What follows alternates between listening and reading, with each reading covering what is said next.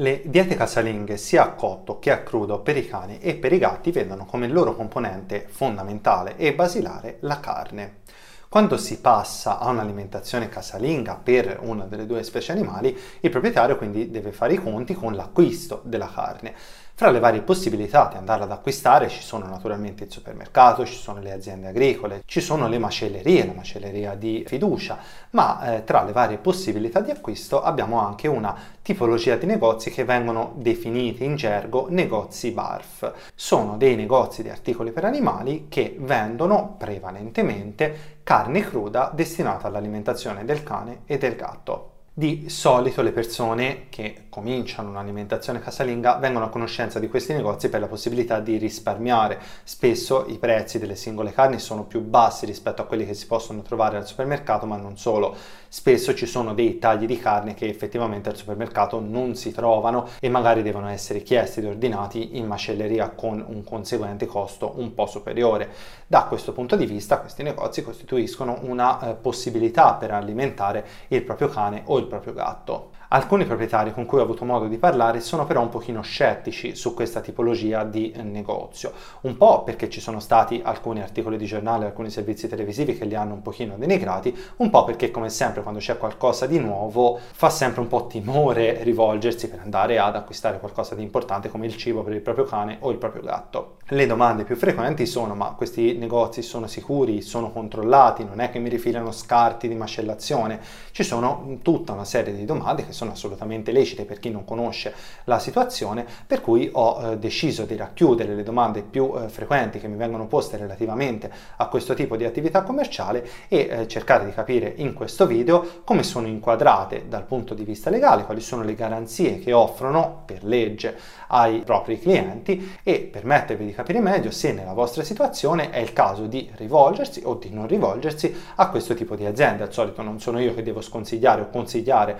questo tipo di di aziende, ma vi posso mettere a disposizione la documentazione necessaria per scegliere autonomamente e soprattutto con cognizione di causa da chi rifornirvi di carne per il vostro cane o il vostro gatto. Buongiorno a tutti, io sono il dottor Valerio Guigi, medico veterinario, specialista in ispezione degli alimenti e nella mia attività mi occupo di alimentazione e nutrizione del cane e del gatto. Partiamo dalla base, cosa sono questi negozi e come sono inquadrati dal punto di vista legale. Intanto farei una premessa, se questi negozi fossero stati pericolosi pericolosi e avessero ucciso i cani probabilmente non ci sarebbero già più stati perché l'autorità competente molto semplicemente sarebbe andata e li avrebbe chiusi. Se ci sono e continuano la loro attività vuol dire che si tratta di negozi che comunque hanno un certo tipo di controllo da parte dell'autorità competente e quindi vengono chiusi solamente quelli che lavorano veramente male, quelli che lavorano bene ci continuano a stare perché obiettivamente lavorano bene e eh, non è una cosa detta a caso ma c'è un regolamento, sono inquadrati dal punto di vista legale legale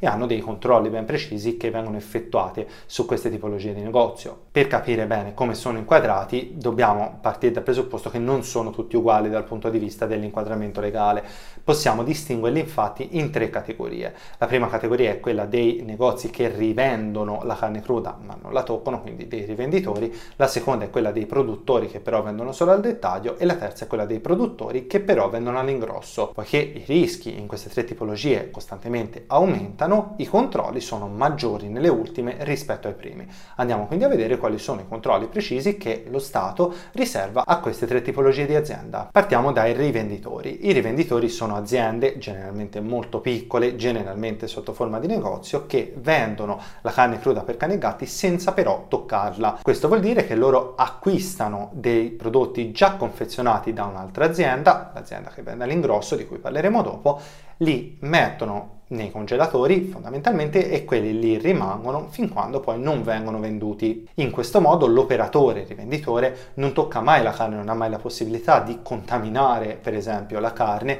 e questo permette di ridurre i controlli che vengono fatti su queste aziende ma anche perché i rischi sono obiettivamente pochi se loro non possono effettivamente spacchettare la carne. Detta così può sembrare una cosa strana ma se ci pensate il classico supermercato per animali che vende i croccantini è esattamente la stessa cosa anche loro non possono aprire le confezioni dei croccantini, non possono metterci le mani dentro, comprano un croccantino preconfezionato, rivendono un croccantino preconfezionato, quindi è esattamente la stessa cosa, con la differenza che i croccantini si conservano a temperatura ambiente, la carne cruda deve essere conservata per forza di cose a temperatura condizionata. Il bassissimo rischio, perché non ci possono essere sostanze strane, contaminanti nelle materie prime legate a quel negozio lì, fa sì che i controlli, come dicevo prima, siano molto molto limitati dati e fondamentalmente queste aziende sono sottoposte solamente ad un monitoraggio da parte dell'autorità sanitaria che può andare lì e andare a verificare ad esempio che i prodotti non siano scaduti o che i prodotti siano conservati nel migliore dei modi, ma non hanno degli obblighi particolari dal punto di vista ad esempio strutturale per quanto riguarda l'igiene dei dipendenti o per quanto riguarda gli scarichi, come avviene invece nelle altre due tipologie di azienda di cui parleremo tra poco. Tuttavia hanno la responsabilità sui prodotti che vendono, come ci mostra questo chiarimento dell'Unione Europea proprio legato a questo tipo di attività commerciale. I negozi di vendita al dettaglio di alimenti per animali da compagnia sono esclusi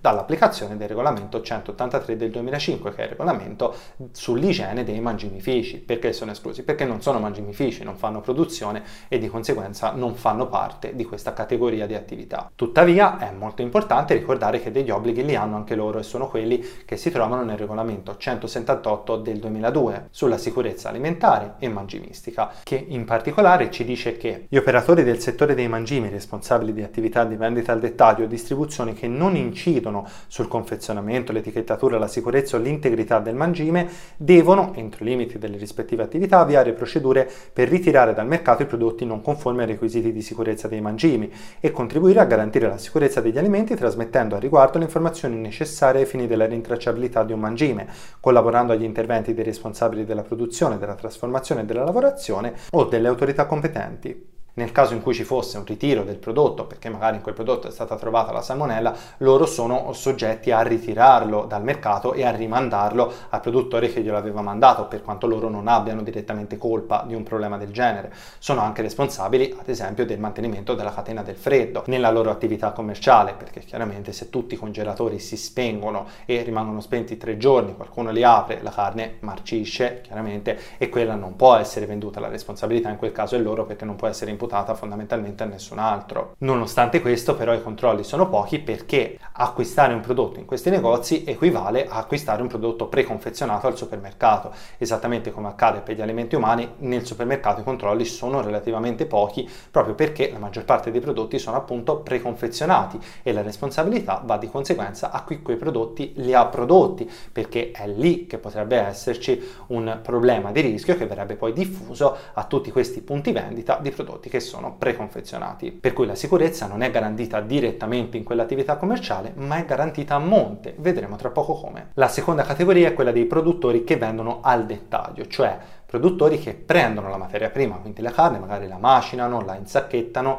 chiudono le confezioni, la etichettano, mettono in congelatore e che quindi manipolano le carni, però vendendole solamente al dettaglio ai loro clienti diretti e non ad altre aziende che fanno da intermediari come quelle che abbiamo appena visto. Queste aziende legalmente sono a tutti gli effetti dei mangimifici, in quanto sono delle aziende che producono mangimi, definiti legalmente come gli alimenti per animali. Qui gli obblighi cambiano parecchio perché andando a manipolare direttamente il prodotto c'è un controllo più capillare da parte dell'autorità competente. In particolare queste aziende sono obbligate a redigere una serie di procedure di autocontrollo, cioè una serie di procedure che gli permettono da soli di controllare i rischi sanitari che possono essere connessi al loro mangime. Queste procedure di controllo vengono poi valutate ed eventualmente viene chiesto di modificarle da parte dell'autorità competente nel corso delle verifiche ispettive che con tempistiche varie vengono appunto effettuate direttamente nell'azienda, cioè il veterinario della ASL va direttamente nell'azienda a controllare cosa fanno. Devono anche rispettare una serie di norme igieniche, sono quelle stabilite dal regolamento 183 del 2005. Queste norme riguardano l'igiene, riguardano il mantenimento della catena del freddo, ma riguardano anche le strutture, le attrezzature che devono essere lavabili e disinfettabili, gli scarichi. Sono tutta una serie di norme che vengono messe insieme per garantire l'igiene dei mangimi, per garantire l'igiene dei prodotti che verranno venduti da questa azienda.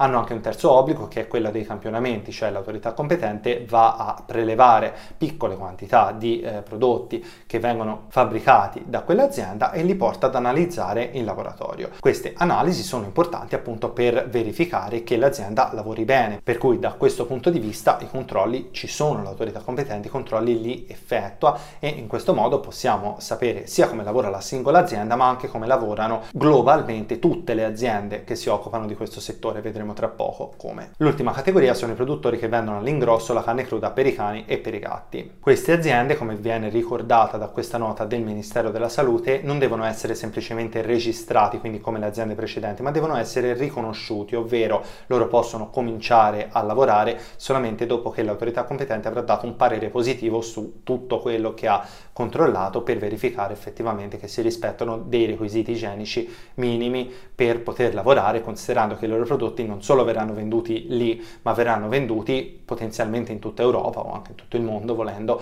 eh, proprio in virtù del fatto che l'azienda è un'azienda che vende all'ingrosso e quindi un errore nella gestione degli alimenti in quell'azienda potrebbe portare un rischio che riguarda tantissimi animali diversi in tantissimi posti diversi. Oltre a dover rispettare le disposizioni del regolamento 183 del 2005, devono rispettare anche quelle del regolamento 1069 del 2009, che è un regolamento appunto ulteriore nel quale oltre al parere preventivo dell'autorità competente si stabilisce di effettuare anche un numero di ispezioni maggiore, più frequenti rispetto ai produttori che vendono solamente al dettaglio, proprio in virtù di quanto abbiamo appena detto. Nelle considerazioni del regolamento, infatti, possiamo leggere che è opportuno mantenere un sistema di riconoscimento delle imprese del settore dei mangimi per le attività che possono presentare un rischio più elevato della fabbricazione dei mangimi, cioè più il rischio è elevato, più controlli vanno fatti. Da notare anche una cosa, il fatto che in queste aziende ci siano dei controlli maggiori e più frequenti e più approfonditi compensa dall'altra parte il fatto che nei rivenditori poi non ci siano controlli perché sono stati eseguiti più controlli a monte e di conseguenza ne vengono fatti pochi a valle. Questo è un sistema che peraltro viene periodicamente rivalutato, cioè se non va bene si cambia,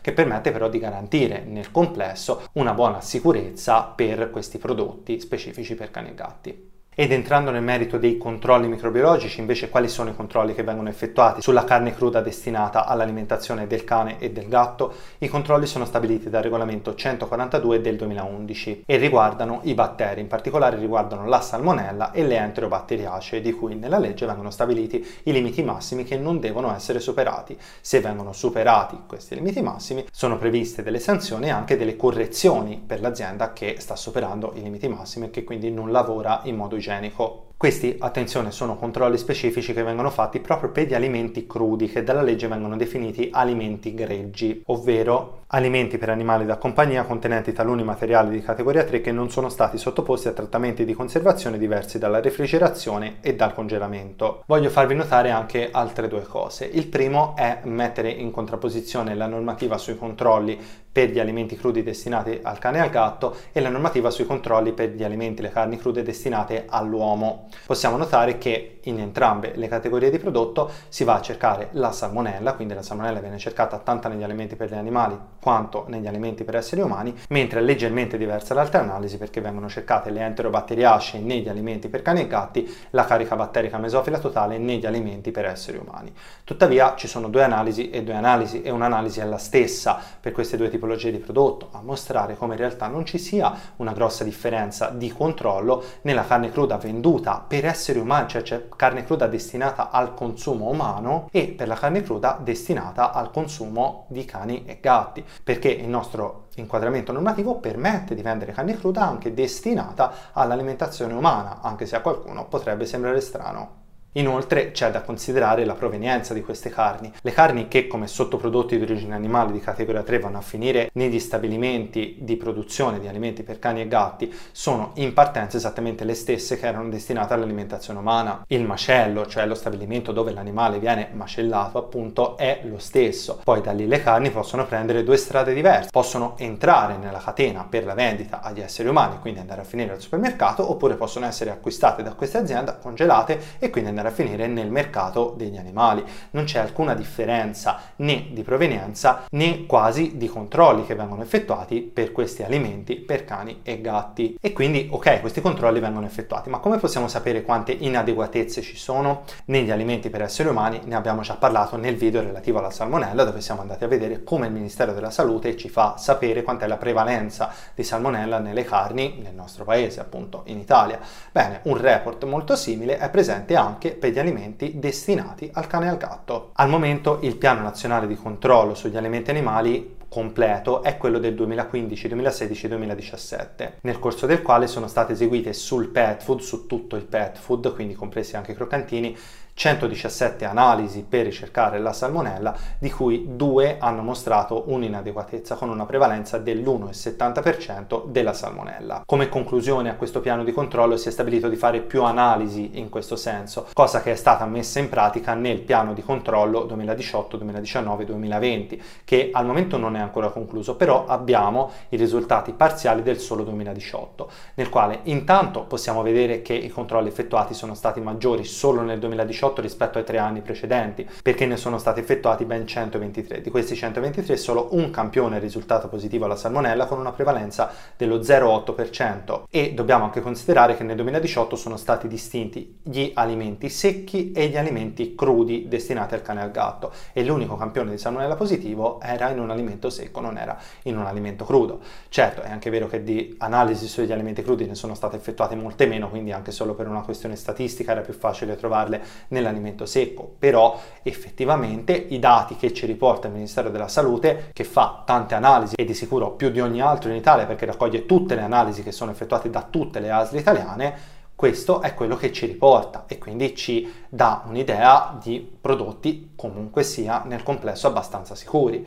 Poi vedremo negli anni 2019-2020 quando usciranno i risultati come si muoverà la situazione e successivamente il Ministero della Salute potrà anche incrementare questi controlli se si ritiene che ci sia un rischio maggiore per la salute del cane e del gatto rispetto al triennio precedente. Questo meccanismo per farvi vedere che i controlli ci sono, esistono, non è un ambito ambito lasciato a se stesso da parte delle autorità competenti. E nel caso in cui ci siano problemi si migliora e si fanno più controlli. Per la parte di sicurezza alimentare quindi siamo abbastanza tranquilli sul fatto che i controlli ci sono relativamente a queste aziende. Tuttavia se le domande relative alla sicurezza alimentare sono in assoluto le più importanti quando si va a valutare un prodotto, ci sono anche un'altra serie di domande, di dubbi eh, assortiti dei proprietari che eh, spesso mi vengono poste e a cui prendo l'occasione, visto che sono in argomento, di rispondere proprio durante questo video. Sono tre domande diverse fra loro che eh, però mettono in luce appunto alcune curiosità dei proprietari a cui vale la pena dare una risposta. La prima delle tre domande è questa, sì ma come faccio a porzionare il prodotto visto che mi arriva congelato, lo dovrei scongelare e poi ricongelare? La risposta a questa domanda è no, nel senso che si può tranquillamente tagliare da congelato, mi rendo conto che appena esce dal freezer è duro da tagliare, però bisogna fare alcune considerazioni. La prima, molto banale, esistono dei coltelli da congelato, si trovano in vendita in modo abbastanza semplice, sono praticamente delle seghe e consentono quindi di tagliare qualcosa di duro, quindi appena estratto dal frigo. Ma per chi non lo avesse o non lo volesse comprare, ci sono comunque delle alternative da questo punto di vista. La più semplice è quella di prendere il prodotto già impacchettato e lasciarlo a temperatura ambiente per circa una mezz'ora. Mezz'ora di tempo a temperatura ambiente non è in grado di scongelare il prodotto, come potete verificare semplicemente con le mani, ma dovete considerare che fin quando il prodotto non supera gli 0 gradi, l'acqua non scongela scongela, ma altri componenti presenti all'interno dell'alimento, principalmente lipidi, sì, quelli scongelano.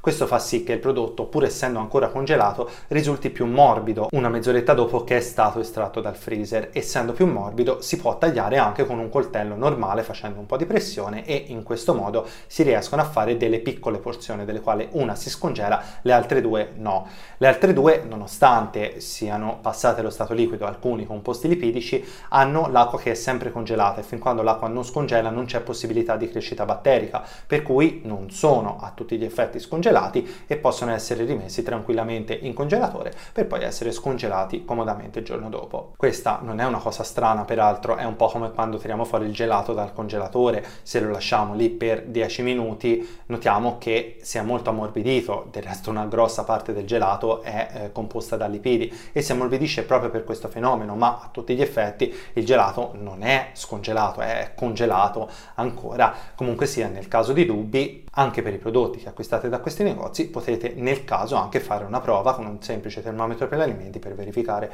che la temperatura, anche dopo una mezz'oretta a temperatura ambiente, è ancora ampiamente sotto lo zero. La seconda domanda è quella un pochino più critica ed è questa, ma i mix pronti che trovo in questi negozi li posso utilizzare da soli e quindi senza fornire altro tipo di alimentazione al mio cane o al mio gatto oppure no? Beh, la risposta in questo caso è che va controllata bene l'etichetta quando si acquista un prodotto di questo tipo. La distinzione è sempre la stessa, è quella che troviamo anche per i croccantini e per gli alimenti umidi, alimento completo e alimento complementare. Se un alimento viene definito dall'azienda completo, è un alimento completo a tutti gli effetti, quindi riguardo alla dichiarazione dell'azienda può essere utilizzato anche solo quello e il vostro cane o il vostro gatto non andrà incontro a carenze nutrizionali. Viceversa, invece, nel caso in cui sia un alimento complementare, anche se è un mix e anche se segue delle linee guida che avete trovato su internet, quello per dichiarazione dell'azienda non è un alimento completo e deve essere integrato con qualcosa.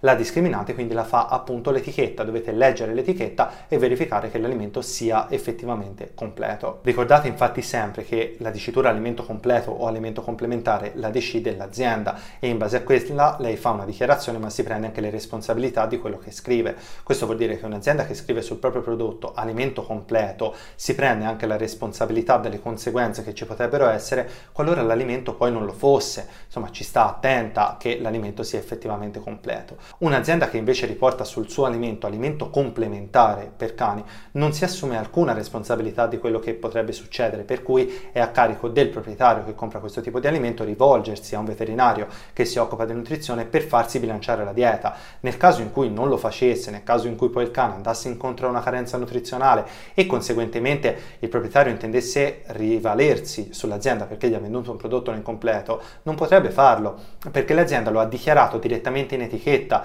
perché il prodotto non era completo completo. Questo è il motivo per cui bisogna fare particolare attenzione alle diciture riportate in etichetta. Vi faccio vedere un paio di esempi. Questi sono quattro alimenti fotografati uno accanto all'altro di un'azienda italiana, di cui uno è completo, il secondo, gli altri tre sono complementari, il primo, il terzo e il quarto. Questo vuol dire che l'azienda si è assunta la responsabilità di dichiarare completo solamente il secondo alimento e finché si alimenta il cane con questo secondo alimento, presumibilmente non ci sono carenze nutrizionali, comunque se ci fosse fossero potremmo rivalerci sull'azienda. Con questi altri tre alimenti invece no, con questi non c'è una dichiarazione, una presa di responsabilità da parte dell'azienda, per cui questi alimenti devono, indipendentemente dagli ingredienti che contengono, essere bilanciati per essere forniti al cane e al gatto o comunque far parte di un'alimentazione bilanciata da un medico veterinario. Più emblematico invece è questo prodotto che è in lingua tedesca, perché l'azienda non è italiana ma appunto tedesca, che può verosimilmente generare un po' di confusione. Infatti qui si legge questa scritta, che vuol dire alimento complementare per cani, come è possibile verificare dal regolamento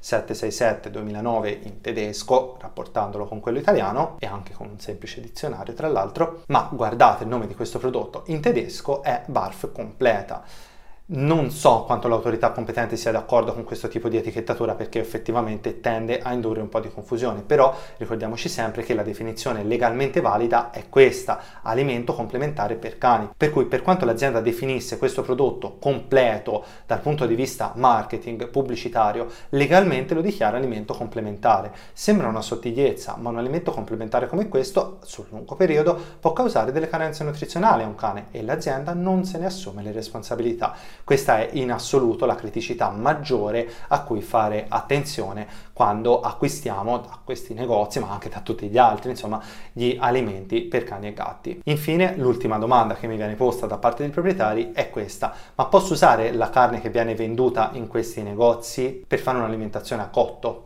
La risposta è che in generale sì, si può utilizzare, la legge richiede dei controlli considerando che quella carne sarà consumata cruda, però nessuno vieta di eh, cuocerla successivamente. Per cui prendere questa carne e bollirla, metterla in padella e cuocerla non ha alcun tipo di problema, almeno dal punto di vista sanitario. Ci sono però due criticità anche qui da prendere in considerazione. La prima, un prodotto come quelli che abbiamo appena visto, che viene definito alimento completo per cani, è completo nel momento in cui non ci sono alterazioni successive, per cui se un prodotto completo per cani viene cotto, nel momento della cottura si vanno a denaturare alcune vitamine e conseguentemente quel prodotto completo non sarà più è completo chiaramente allo stato in cui viene acquistato. Lo stesso varrebbe se io andassi a ricuocere un croccantino, un alimento umido completo, non sarebbe più completo. Questa è una cosa a cui fare attenzione e vale fondamentalmente solo per i mix. L'altra cosa a cui fare attenzione è che spesso in questi prodotti sono presenti delle ossa macinate e le ossa macinate se fornite crude ci possono stare, fornite cotte è meglio di no per la denaturazione delle fibre collagene presente all'interno dell'osso, ne parleremo in un altro video.